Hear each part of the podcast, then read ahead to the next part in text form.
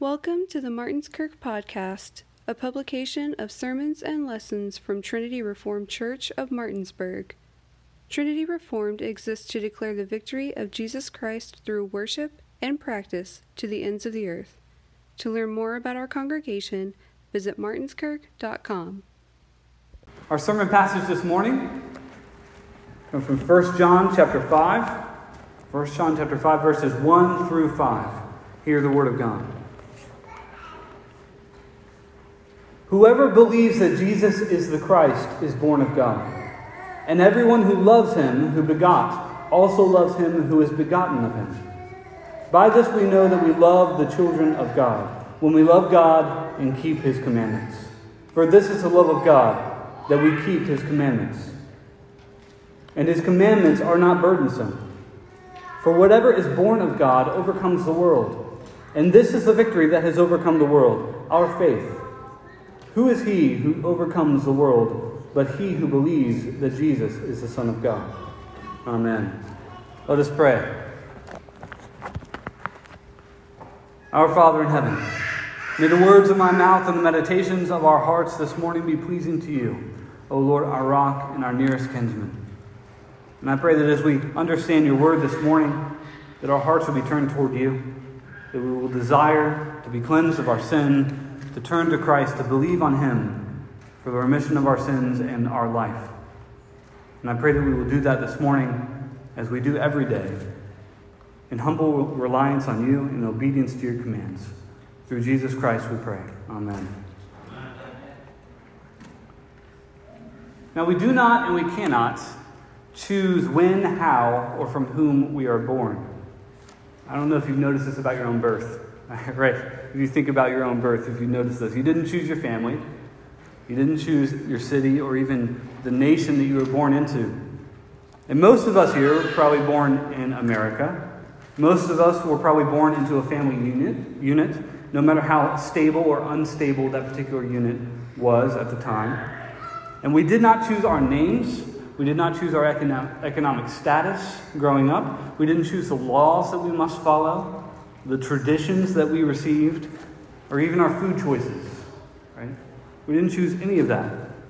And there is much to life that is not chosen. In fact, most of life is not chosen. When you are born, you're born into a life that includes more than just breath, more than just bodily function, more than just water and food. You're born into social norms, you're born into laws and relationships, into social standings. There are, th- there are things that you must learn and obey, that you must follow, that you must do. There's an etiquette that you must learn, and responsibilities that you must uphold. There's a responsibility about being born in the world that we, we didn't choose for ourselves. And this is because we are social creatures. We are social creatures. When we are born, we only learn about ourselves after we learn about others learn about those closest to us, who, who we interact with. A child recognizes her mother's face before her own. We are dependent upon one another for life, for love, for comfort, for assurances, for food, for play, for everything. We are dependent. We are born with faith toward those around us to provide for us and care for us, and we're born with a love for those who do that for us. And the same is true for the new birth.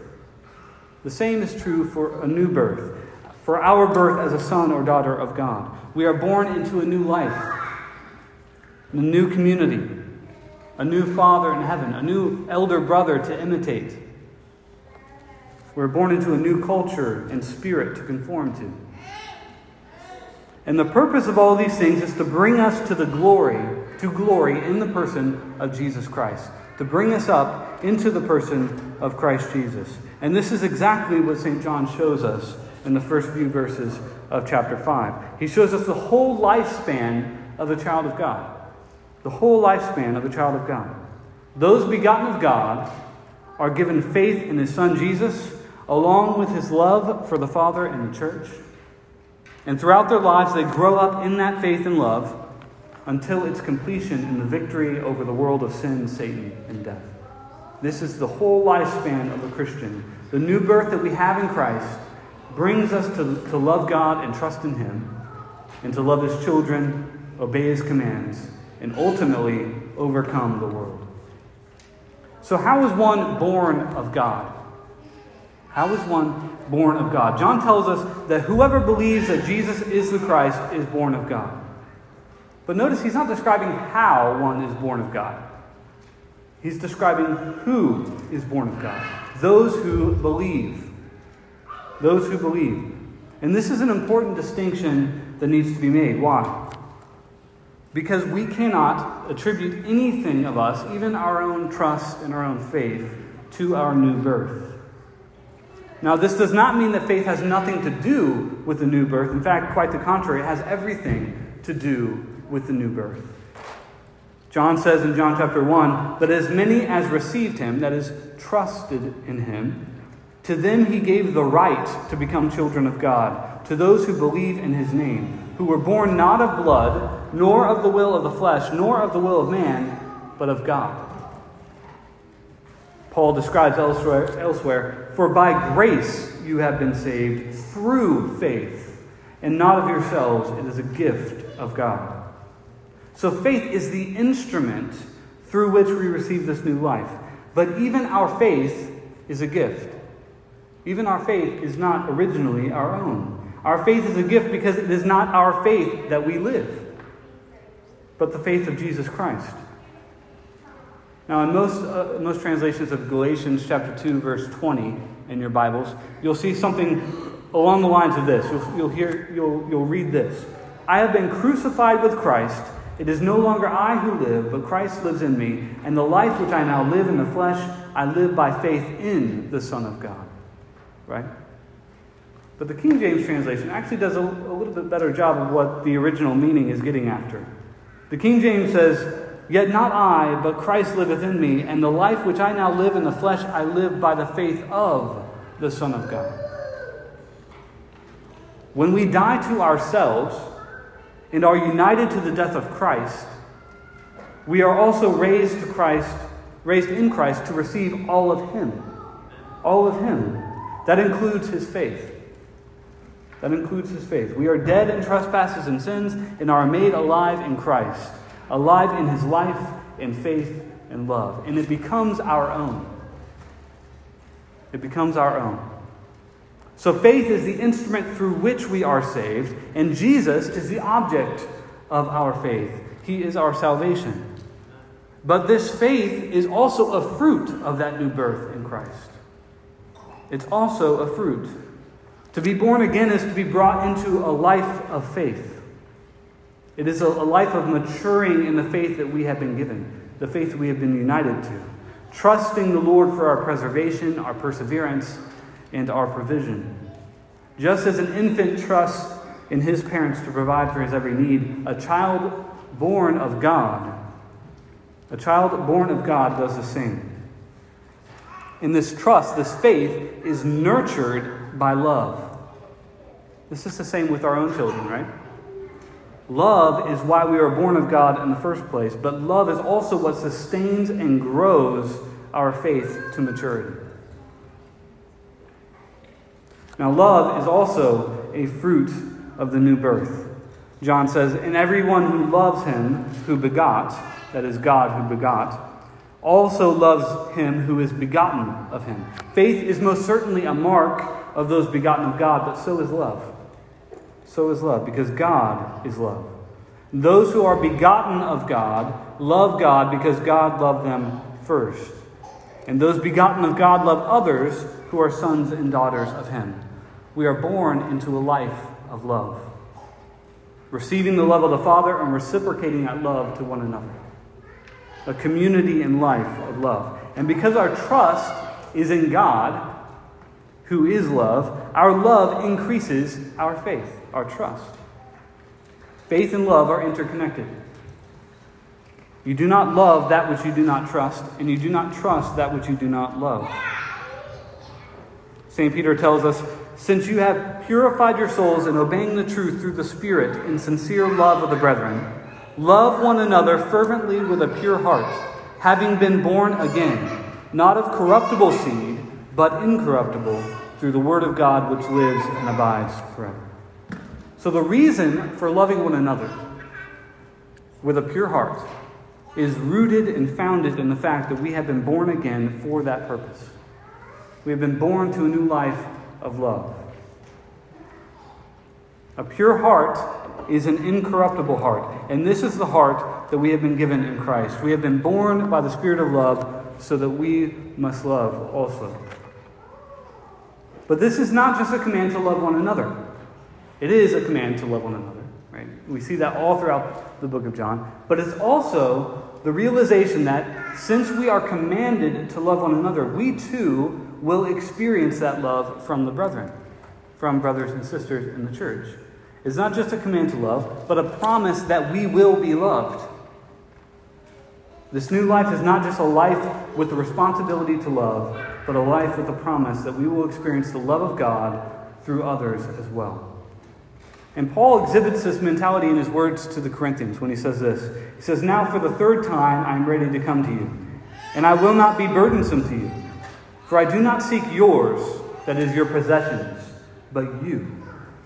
For the children ought not to lay up for the parents, but the parents for the children. And I will very gladly spend and be spent for your souls. Though the more abundantly I love you, the less I am loved. So he spends himself for the brethren. He, he expresses the love of God to the church, not expecting love in return. And this is the kind of love that is waiting to be experienced for those who are begotten of God a selfless love. Now, it is a selfless love, but that means that it is a love that obeys as well. Obedience is involved in this love. It is a love that puts aside the self for the sake of God and man. And what is best for man but the Word of God? So it is imperative that love obeys. It is imperative that love obeys. If your child does not obey you, are they loving you? Love is more than words. Love is more than words or feelings. Because God's word is more than just words. There is action attached. He acts in his speech. Faith works through love. Love is manifest in our actions for one another as well as our words. So St. John says, For this is the love of God, that we keep his commandments. That we keep his commandments. A child born into a family is nurtured by the love of that family and community so that they live a certain way, so that they move and act in the world in a certain manner, according to a certain etiquette, so that they receive the traditions and practices of the culture that they were nurtured by. If we receive the love of God and faith of Christ, if we receive those things from God, are we not also to walk as He walked? To use that love and faith for the purposes of Christ and His church in the world. Another way to look at it is through the, the, the Christ and bride, the husband and bride paradigm here. Ought not the church, who is the bride of Christ, submit to Christ in all things? That includes obedience. Christ loves us and has given himself for us, and we are to respond with a gentle and quiet spirit, honoring and submitting to Christ and his judgments and his laws. And this is what love looks like, and it is what life looks like. A child learns to obey so that when the child matures, it will receive glory and honor and distinction. This is the trajectory of life birth, training and obedience, and then glorying in the blessings of that life. And for this reason, the Lord's commands are not burdensome. They are not burdensome. In fact, the whole purpose of the law of God is to lift burdens. That is the purpose of God's commandments, to lift burdens from us. Jesus told us that his yoke is easy and his burden is light. The yoke of the world is not easy. The yoke of the world is not easy. It feels that way because we are inclined by sin, our sinful natures to, to love it and to desire it, but it is not easy. It only feels that way because that yoke is natural, a natural result of the fall, of sin entering into the world. The world has a yoke that is impossible to bear. And Jesus made this clear to the Pharisees in the first century when he said this For they bind heavy burdens, hard to bear, and lay them on men's shoulders, but they themselves will not move them with one of their fingers. So it's a, it's a yoke that they themselves will not be able to bear. It's a yoke that you cannot bear. The world's yoke is not easy, it is not light. But the purpose of the law of God is not to increase burdens, is not to uh, heap more judgments and burdens upon you, but to lift them. And if you look throughout the, the Old Testament laws, you'll see this. If you actually have the eyes to see, you'll see this, right? The Sabbath laws, for example, were all about giving rest not just for yourself, but for others. Is your ox stuck in a ditch? Help your brother on the Sabbath, right? Help him. Help your brother to pull it out. You're starving on the Sabbath. You don't have any food. Your neighbor shall let you eat of their field. God's law is not burdensome. The burden is sin. The burden is death. The burden is condemnation. That is the true burden. Jesus says to cast that burden off and receive his by faith. Trust in him, and he will give you rest. But because of sin, because of this burden in the world, there is something that we must overcome in order to receive the glory that is promised by God. In Hebrews chapter 2, it says, But we see Jesus, who was made a little lower than the angels, for the suffering of death, crowned with glory and honor, that he, by the grace of God, might test, taste death for everyone. For it is fitting for him, for whom all things for whom are all things, and by whom are all things, in bringing many sons to glory, to make the captain of their salvation perfect through sufferings. So what he's saying here is that there is something beyond, there is something, there is something, a purpose for Christ's work, his suffering and his dying for you. There is a purpose. It is to bring you to glory. It is to bring sons to glory. Death must be overcome which means sin must be done away with. And our Lord Jesus is the one who overcame death, who has cleansed us from sin. In him we taste death. In our baptisms we taste death. And in him we taste life through faith in him. And the crown of glory by which Jesus was crowned was life everlasting. And this eternal life overcomes the world of death and sin. And for this reason, Whatever is born of God overcomes the world. John says, This is the victory that has overcome the world, our faith. Now, of course, we, we've covered this. Our faith is a gift from God. It is His faith that we receive, and it is truly ours when we receive it. It is a gift of God. It's the faith of Christ. So it is, is nothing of us that overcomes the world. Christ has overcome the world. John says in John chapter 16, In the world you will have tribulation, but be of good cheer. I have overcome the world. And this is the glory of life. This is the glory that is promised by God for those who fear Him and obey His commands. The glory of life is found in the person of Jesus Christ, and He loves us and gave Himself for us. He has given us His faith, and He has overcome the world. We are united to this person in our new birth. The gift of God being transferred from the, from the headship of Adam to the headship of Christ. And through this union, we too overcome the world by our faith in Him. Romans chapter 8, verse 37. Yet in all these things we are more than conquerors through Him who loved us. It is interesting the, the parallels between the trajectory of new birth, faith filled obedience, and glory, and the life of David in the scriptures. And this is because we are kings and priests. This is the path of a king. Those who believe that Jesus is the Son of God, that is the king, are sons as well. Kings are given new life with new standards and responsibilities. Kings are to be obedient to Christ, the King of all kings, and trust in his word and promises in their leadership. Kings receive the glory of victory over their enemies when they trust in the Lord and follow his ways. We are kings and priests of God, and our lives have the same trajectory of those who live by faith and love God and the brethren. And this should be of great comfort for us. This should be of great comfort for us. God does not back out of his promises. He does not back out of his promises. He has promised that you are a child of God if you believe on him, if you love him and keep his commandments, if you have been born from above by his grace, you are his children. And all three of these requisites belief, love, and obedience all three of these requisites are in- interconnected. They're interconnected. If you love God, you will trust in him and keep his commandments. If you trust God, you will love him and keep his commandments. If you truly keep his commandments, that is, by faith, you will necessarily have to love him and to trust in him. But we can only do this, we can only trust, love, and obey the Lord because he first loved us and has given us new life in Christ. It is all by grace. Dead men do not love. Dead men do not trust or obey. They may vote, but they don't love, right?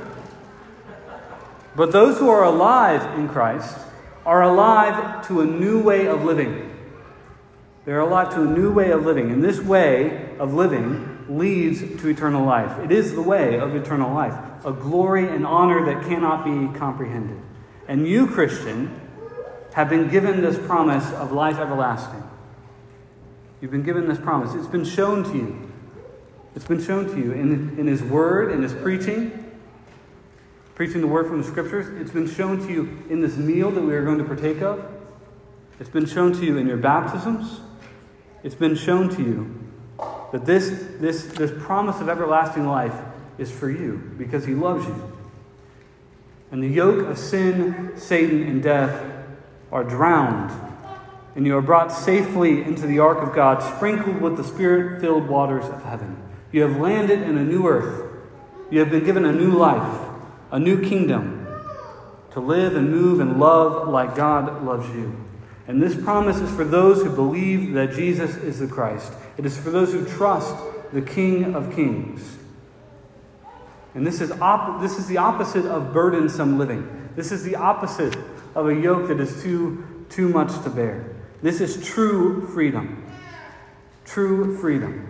To walk in the light as He is in the light, to trust and obey our Heavenly Father, to love Him and one another, and to experience that love and communion together. This life is truly a life of glory and grace. So, little children, do not be burdened by the law of God. It is the law of perfect liberty. Do not believe the lie that it's just easier to live like you're still in the old world, like you're still under the old bondage. It is not. There is no freedom there. There is no life there. There is no love there. Only bondage, shame, and death. And we have been chosen for a new life. We have been chosen for a new life. So receive the faith of Christ passed down to you from the Father in heaven. Receive the love of God poured out into your hearts. And give that love to your brothers and sisters. Obey the commands of your Father and do not despise his correction. By this faith, by this faith, the faith of Christ, the true Son of God, you have already overcome the world. What a glory. What a grace. What an honor. What a love that we have in Christ. It's not burdensome, it's light. In the name of the Father, and of the Son, and of the Holy Spirit. Amen.